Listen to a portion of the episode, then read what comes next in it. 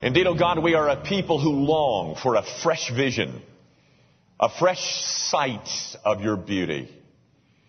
Might there be this beatific vision that, that is cast in our soul's eyes that we might be able to taste and see how good and how beautiful is the God who made us and the God who redeemed us in Christ Jesus. Father, as a result of being together this morning, might your people walk out with their, with their appetites aroused. Might there be a, a fresh supply of spiritual food that will address the soul's ache, the soul's need. And yet, oh God, might it not be enough? Might we continue to long for more and more? It is those of us who have realized how blind we are who long to see more. We long to see because you have given us a new heart. You have exchanged a heart of stone for a heart of flesh. And so all of our values, all of our desires, all of our interests, all of our perspectives, all of our schedules have been changed because we now have a new boss, a new king, the Lord Jesus Christ. And so, Father, enhance our appetites in these minutes we spend this morning. Lord, there is a, um, there is a mess that is erupted in our world.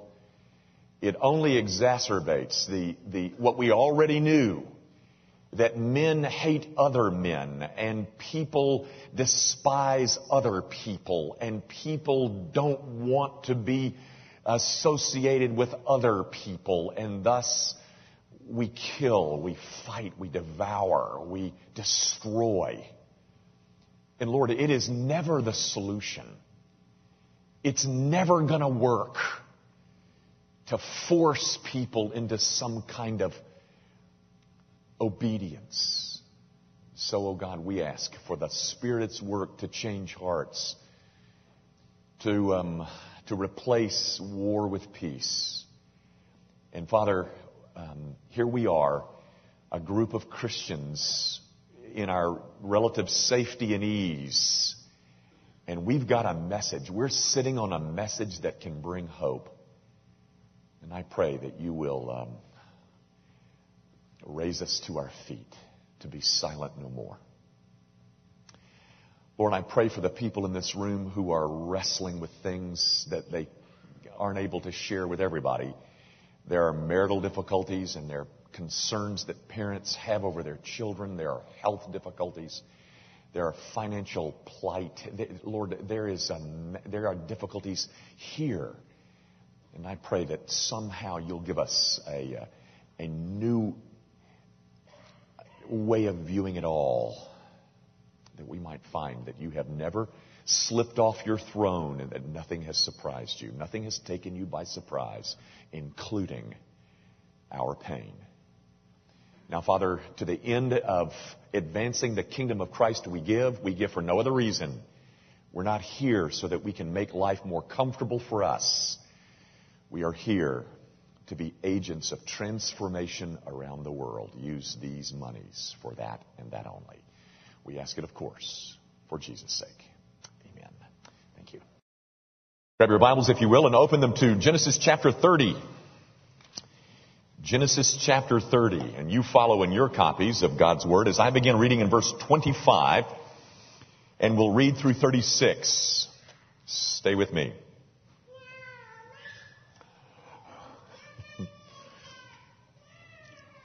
We'll wait just a second. the rest of us were very happy about that baptism, but. Uh... Okay, Genesis chapter 30 verse 25.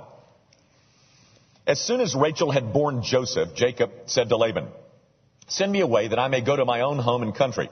Give me my wives and my children for whom I served you, that I may go, for you know the service that I have given you. But Laban said to him, If I have found favor in your sight, I have learned by divination that the Lord has blessed me because of you. Name your wages and I will give it. Jacob said to him, You yourself know how I have served you and how your livestock has fared with me. For you had little before I came, and it has increased abundantly, and the Lord has blessed you wherever I turned. But now when, now, when shall I provide for my own household also? He said, what shall I give you? Jacob said, you shall not give me anything. If you will do this for me, I will again pasture your flock and keep, and keep it. Let me pass through all your flock today, removing from it every speckled and spotted sheep and every black lamb, and the spotted and speckled among the goats, and they shall be my wages. So my honesty will answer for me later when you come to look into my wages with you. Everyone that is not speckled and spotted among the goats and black among the lambs, if found with me, shall be counted stolen. Laban said, Good. Let it be as you have said. But that day Laban removed the male goats that were striped and spotted and all the female goats that were speckled and spotted, every one that had white on it, and every lamb that was black, and put them in charge of his sons. And he set a distance of three days' journey between himself and Jacob, and Jacob pastured the rest of Laban's flock. The grass withers and the flower fades. The word of our God endures forever. If you were here last week, you might recall that that's the same text I used last week. And if you pay attention to things like this, which I'm sure most of you don't, the, the title of last week's sermon is the same title this morning. Let me explain that. Um, what I have for you this morning was supposed to be the second half, of, second half of last week. I never got to it. So, that's why we've come back to this text. Actually, I didn't read verses 37 through the end of the chapter. Uh, because what we're going to do this morning is look at this same event through a different set of eyes. Last week, we looked at it through Jacob's eyes. That is, you know, he's figuring out what am I going to do about my future? How am I going to uh, provide for my family? And so let me manipulate, let me massage my uh, my circumstances. And remember, we, he used those peeled sticks, which he thought was really going to uh, affect the embryo. Uh, but it wasn't his peeled sticks. It was God's sovereign good pleasure. And so what I was trying to show you last week is that Jacob is not in control and neither are we. And all of this talk about being. God is in charge. And that was what we talked about last week. But this morning I want to come back to the same event and I want to look at it not through Jacob's eyes, but through Laban's. There's a real message here, guys, if you'll just adjust with me your focus a bit. And let's look at the same story through a different set of eyes, that being Laban's, who is Jacob's father in law. What you have in this story, guys, is an illustration of a commonly held approach to one's personal, individualized religion. Um, in essence, what you get is the gospel according to Laban and a whole lot of other people as well. I want to spend our time together explaining just that. Now, the first thing that you need to remember, of course, is that Jacob is a type of Christ. He's a, he's a Christ figure. Um, and so knowing that, every time you read something about the life of Jacob, you need to be wondering, is there something else here that doesn't necessarily meet the eye? Is there more? And I'm suggesting that there is. And here's what I'm suggesting is here. Remember this part and we'll, we'll go far. Gang, I'm suggesting that people relate to Jesus Christ like Laban relates to Jacob. People approach Jesus Christ the way that Laban approached Jacob. You with me? That's my proposition. That's what I want to show you in this story and thus show you the gospel according to Laban. Now, Watch this. Laban sees something in Jacob. Something that's good, something that um, that he that he wants, something that he likes, something that he cannot deny. He says in verse 27, uh, "I have learned by divination that the Lord has blessed me because of you." He, he notices something about Jacob's presence in his life, and I like having this guy around. That is, Laban says, I like having Jacob around. I, I, I don't want to lose the advantages that he brings to me. And now he's talking about moving away, and I don't want that. I- You know, um, I, I don't want to lose this. Uh, I, I know that because of him, things are better for me. And oh, how we like people who make things better for us, don't we? So he goes to Jacob and says, All right, all right, name your wages. What do I need to do to keep you around? That's in verse 31. What do I need to keep you? What is it that I need to do to make sure that you stay here? I concede that I have a need for you. Um, and I don't want you leaving. I fully, I am fully willing to admit that life is better if Jacob's in it. So now, you tell me, what do I need to do so I can have you, Jacob, in my life? What, what thing, what thing is it that I need to give you so you and I can keep this little arrangement that we've got? You know, that, you mean that, that is, uh, you keep producing for my betterment? Um, what do I need to do to keep that thing going?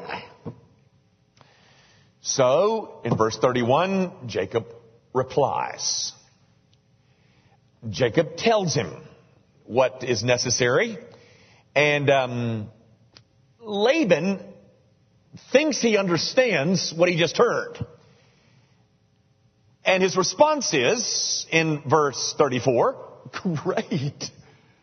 Is that all you want? Um, I, I, I can do that. That's, that's no problem. You know, that sounds like a very uh, workable uh, arrangement. I'm, I'm, I'm quite pleased with what you're requiring of me. You know, guys, there's, um, there's a New Testament story that's much like this one. Um, uh, it's the story of the rich young ruler. You remember that one? It's found a couple places. It's found in um, Matthew 10, I think.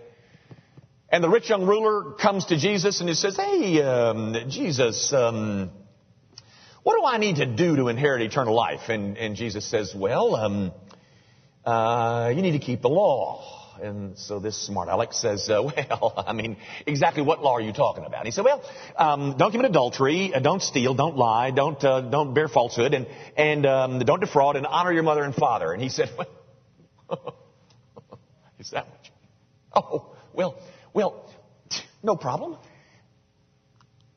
I've already done that. And so the rich young ruler, much like Laban, or Laban, much like the rich young, rich young ruler, is very excited about the terms as he understands them. That is, as Laban understands the terms. The problem is, he doesn't understand them at all. Just like the rich young ruler. He, Laban thinks that these are terms that I can live with. Uh, these terms allow me to stay in control of my life without giving up a whole lot. Actually, not giving up anything I really I value. And, and in verse 34, you can almost, you can almost hear him and his sons snickering as they move the flock a three day journey away from Jacob. Oh, I thought he would demand a whole lot more, didn't y'all? Um, I mean, th- this is nothing that he's asked for. I mean, n- nothing I can't come up with. So he thinks. I like this arrangement, says, says Laban. I, I give up only that little bit that I, I don't even want. And in exchange, I get to keep the reins of my life firmly in my hands. All that stuff that I, that I really want, I get to keep. and I get Jacob. I mean, Jacob is still working for me. Um, and uh, he is doing nothing more than accomplishing my agenda. I like this, says Laban. You see, uh, gang, Laban wants to use Jacob to get what he really wants. Um, I, I get to keep what I really want without giving up much of anything. What a deal. What I really want is more sheep. and this boy's going to produce more sheep for me. So, um, I'm not giving up anything and I get more of what I really want. Because what I really want is what Francis Schaeffer used to call personal peace and prosperity. That's what I really want. And this fella is going to produce it for me. so I sure want him to stay on board. I don't want to lose this guy because he produces for me what I really want, and what I really want is personal peace and security or prosperity. I want what Jacob produces for me, but I don't want Jacob. You notice in this whole conversation between Jacob and Laban that I read, there's not one mention of um, my relationship with Jacob. There's nothing mentioned in here about love for Jacob. There's nothing in there about, oh, Jacob, if, if you move away, I'm going to miss you. None, none of that. No, it's only the business arrangement that Laban is interested in. As long as I get to keep what I really love, I mean, Jacob can move wherever he wants to. I don't give a hoot. My real love, my real love is control. A control that prosperity brings to me. And if, as long as Jacob produces that, I want him in my life. At a distance. But I still want him. As, as long as I can keep him at his arm's length and I can continue to pursue what I really want, you know, more sheep, personal peace and prosperity, as long as I can do that, yep, I want, as long as I can stay in charge, I want that Jacob boy around.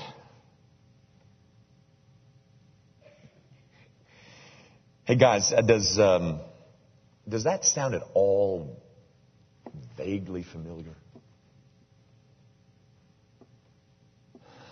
I want to suggest to you that there, the, the, the gospel that is being preached in many places today is a gospel that has a real Laban sound to it. People are um, are treated like they're some kind of consumer. A, con- a consumer who is being offered a, a deal that they simply cannot turn down. You know, uh, here it is. Uh, for a one-time admission of imperfection and weakness, you will receive in return permanent peace with God.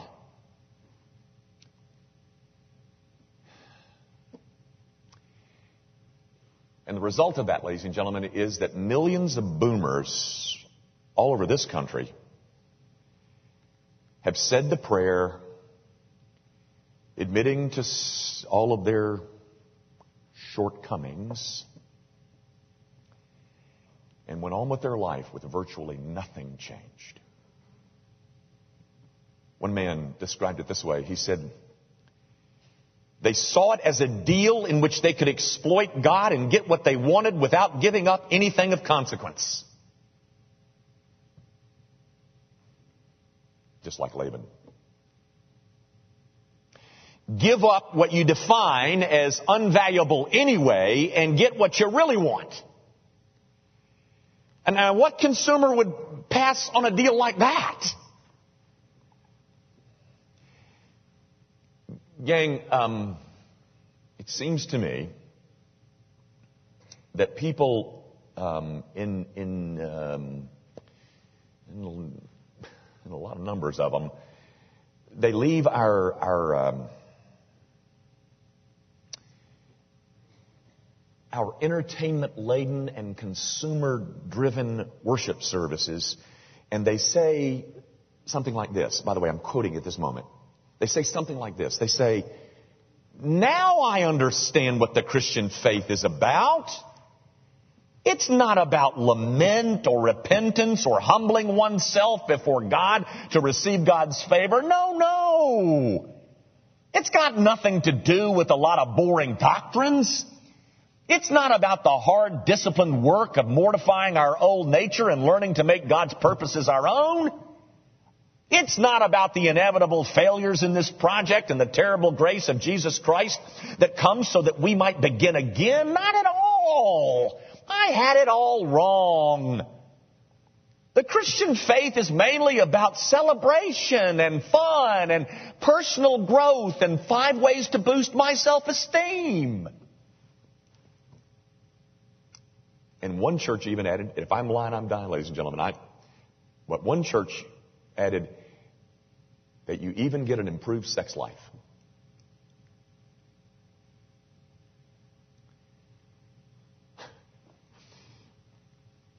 You go back to this story about Laban and Jacob, and you notice that eventually, Laban, who was trying to use Jacob, eventually he runs him off. And Laban loses everything. He loses his sisters, he loses the flock, and most importantly, he loses Jacob. And ladies and gentlemen, if, if Laban's gospel is the only one you've embraced,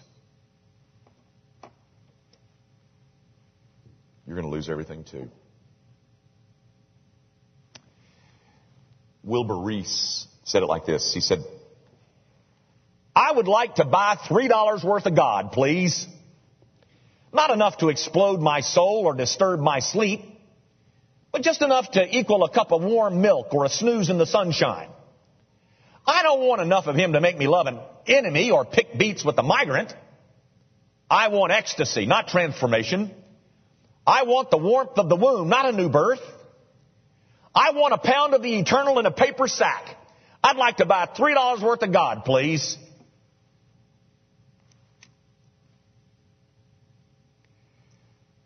Gang, Laban can't have Jacob on his terms.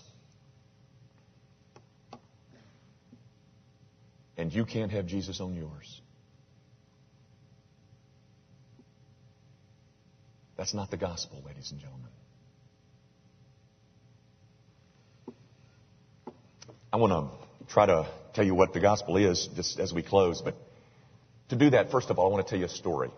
I want to introduce you to a friend of mine a man that I've known, well, I mean, he's in glory now, but I knew him several years ago. He was a postal carrier. He had a flat top uh, that was as flat toppy as any flat top you've ever seen. Um, he was kind of a military kind of guy, but had a soft heart and a great mind. He had a wife that was absolutely exemplary. And she's in her 80s now and is a missionary in Ukraine. His name was Jim Steele. And the Steeles had three kids. Their eldest son was somewhat of a ne'er-do-well, a kind of a prodigal. That was, of course, until the brain tumor. The brain tumor that paralyzed him in much of his body still is paralyzed today. Their middle child was a, a girl, sweet girl, mother of four, had a set of twins. And something happened, ladies and gentlemen. I don't know what happened. I, am telling you, in my own uh, um, uneducated, sophomoric, um, unscientific analysis, I, I want to suggest to you that something happened to her hormones. I don't know what happened to her, but she developed this insatiable desire to die. And I got involved uh, with her when she took, right after she took an ice pick, and she stuck it in her chest and pushed, aiming at her heart. She missed it. And she survived that. And so then some weeks or months later, she, she stuck her head into a, a gas oven, turned on the gas and she didn't make it. I mean, that is, she didn't succeed. But she kept trying. And one afternoon, she walked out into a field and sat under a tree. She doused herself with kerosene and lit it. She made it. That attempt succeeded. Their third child is a PCA pastor, and I think he's in Baltimore right now. Good, good guy. But I tell you all that about Jim and his lovely wife, Leela. To tell you that it was Jim who said what I'm about to quote. It was that man who said, Oh yes, the gospel of grace is free. It's only going to cost you everything that you've got. That was that man that said that. I ran across a quote this week that I absolutely love, um, but it's the, the, guy's name uh, from whom I'm taking. His first name is Abelard, so I don't think any of us know him. Uh, but Abelard something or other said this: "This is the root of grace. The root of grace: colon the dismantling of my power." I love that. The dismantling of my power. Now, what does all that mean? What, what did Jim Steele mean when he said the gospel of grace is free? It's only going to cost you everything you got. Is it going to cost me my daughter? No, ladies and gentlemen, I'm not, I'm not suggesting that. But I'm, the reason I told you that about Jim is because it was that man who had endured such pain who stood and said, the gospel of grace is free. It's only going to cost you everything you got. What does that mean? Well, first of all, ladies and gentlemen, it's going to cost you any claim to merit that you may otherwise possess. You're going to have to give up any silly notion that somehow you're good enough to stand in the presence of God. This notion that I have done something or I am something that will impress God. You're going to have to give that up. Because, ladies and gentlemen, you're in need of a Savior, not a moral example. Jesus called it being poor in spirit. I want you to know, my friend, God owes us nothing. And everything He gives is by His pure, unmerited favor. That's called grace. I don't need to work myself up into his presence because he came down and brought with him every provision that I would need for forgiveness. So the first thing it's going to cost you is any kind of silly notion that you possess merit. The second thing that it's going to cost you is you're going to have to yield control to a new boss um, I, I'm done. I mean, people who embrace this gospel, they're done with all this talk about my life. Go ahead with your own life, but leave me alone. We're done with that. Jesus, Jesus put it this way, guys. He said, whoever loses his life for my sake will find it.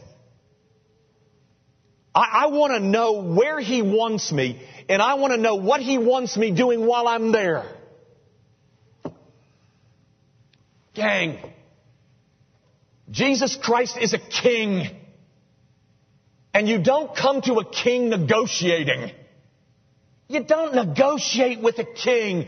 You come and you lay down your arms.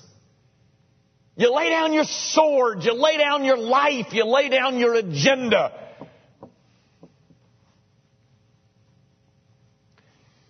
And you say to him, Jesus, in Gethsemane, you said, not my will, but yours And you said that for me. And so to you I say, not my will, but yours for you. We're done. I mean, people who embrace the gospel are people who are done with all, with all of this desire and determination to be in control. You never were. You never will be. And we're glad about it. That's the second thing it's going to cost you. The third thing it's going to cost you is you're going to discover the beauty of living in humble reliance upon the God who made you and then went on and found a way to forgive you. All this talk about, um, I'm my own man, you know, self made, independent, large, and in charge, and all that business. No. No, that's over. Because I have discovered a beauty of a life that's lived in utter dependence and reliance upon a God who provides everything that I could possibly need. And all of this foolishness about how I pull strings and manipulate, take charge. It's godless, ladies and gentlemen. It's godless. I, I'm not into taking credit. You know, I am more amazed with my station in life than anybody I know. I know that the way I got here was because God gave me abilities and opportunities that, that I didn't that I didn't create. And I know that the more confidence that I place in my own strength and on my own abilities, the more I do that, the less I place confidence in the one who made me and is in charge.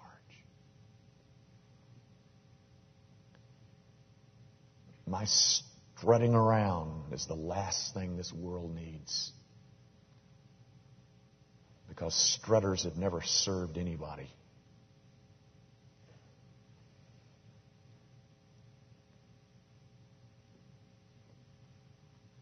Now, is that the gospel that you've embraced? That'll cost you all your claim to merit. It'll cost you your foolish pursuit of control. And it will put you in the place where you love being humbly reliant and dependent.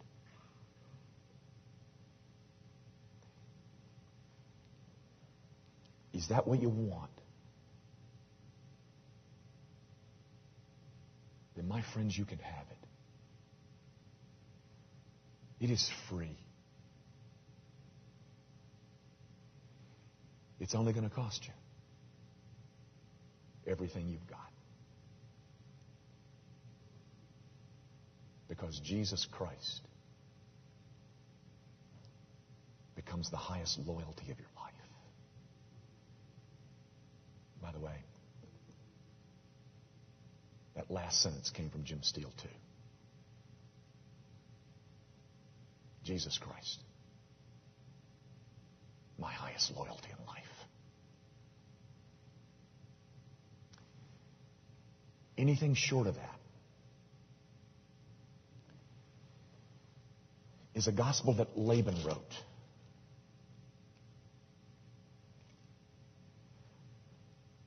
Gang, there's nothing casual, there's nothing cheap, there's nothing three dollary,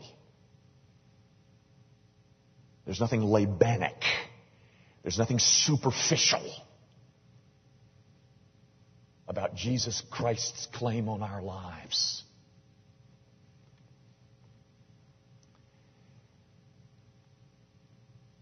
And I can also tell you this There is no other life worth living than the one that He'll give you.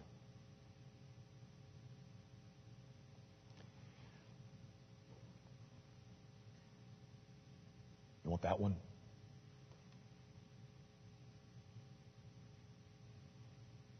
It's going to cost you everything you got.